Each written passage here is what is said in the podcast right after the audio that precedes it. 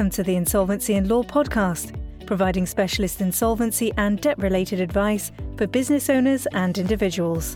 For more information on debt recovery, business restructuring, and personal and corporate insolvency, visit our website www.insolvencyandlaw.co.uk or call us now on 020 7504 1300.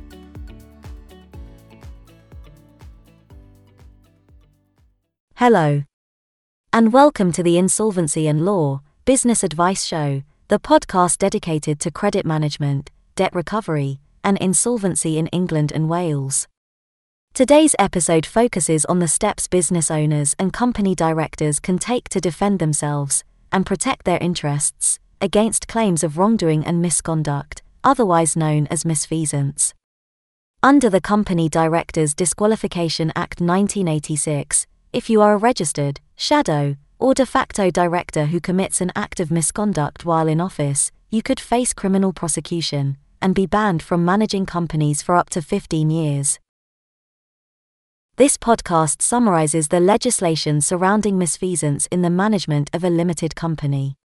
For more information, you can purchase The Beginner's Guide to Corporate Insolvency by Insolvency and Law Director Peter Murray. So, first of all, what exactly is misfeasance? According to Section 212 of the Insolvency Act 1986, misfeasance takes place when a former or serving director misapplies, misappropriates, retains, or becomes accountable for any of the company's money or property. Misfeasance is worse than maladministration because it means that a director caused the company's creditors to suffer financial loss through bad behavior, mismanagement, or dishonesty. Defending a misfeasance claim can be stressful and cost between £30,000 and £60,000 or more. Although the director and company are recognized as separate legal entities, in many instances, the director is also a company employee. Subsequently, directors are supposed to put the company's interests above their own.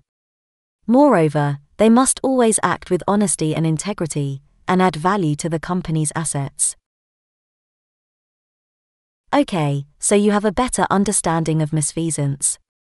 Now you need to know who can bring a misfeasance claim against you. In most cases, a licensed insolvency practitioner, known as a liquidator, will claim for misfeasance against the director of a company in compulsory liquidation.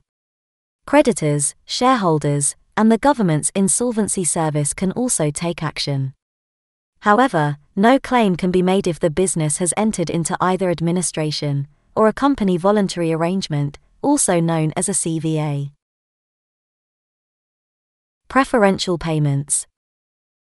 A competent insolvency practitioner or liquidator will try to chronicle the company's bank statements, and identify a pattern of preferential payments to connected suppliers and lenders the director is friendly with. Although the company would have collected national insurance, VAT, and PAYE tax revenue, in the months prior to insolvency, HM Revenue and Customs probably never received any of that money.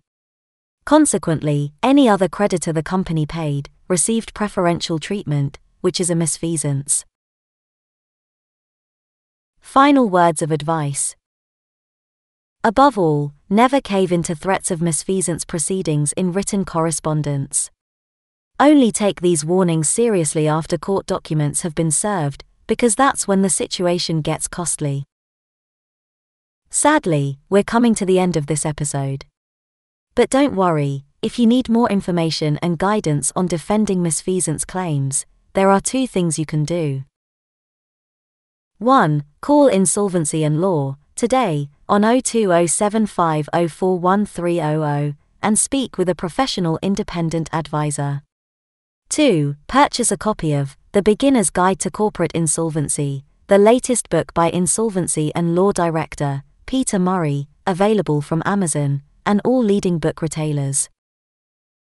Thanks for listening to the end of this podcast.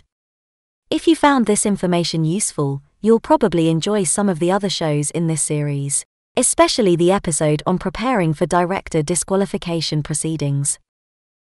Goodbye.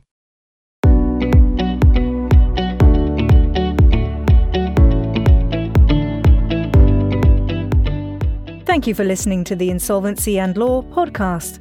If you require additional guidance on any of the topics we covered today, visit the Resource Centre at our website www www.insolvencyandlaw.co.uk or call us now on 020 7504 1300.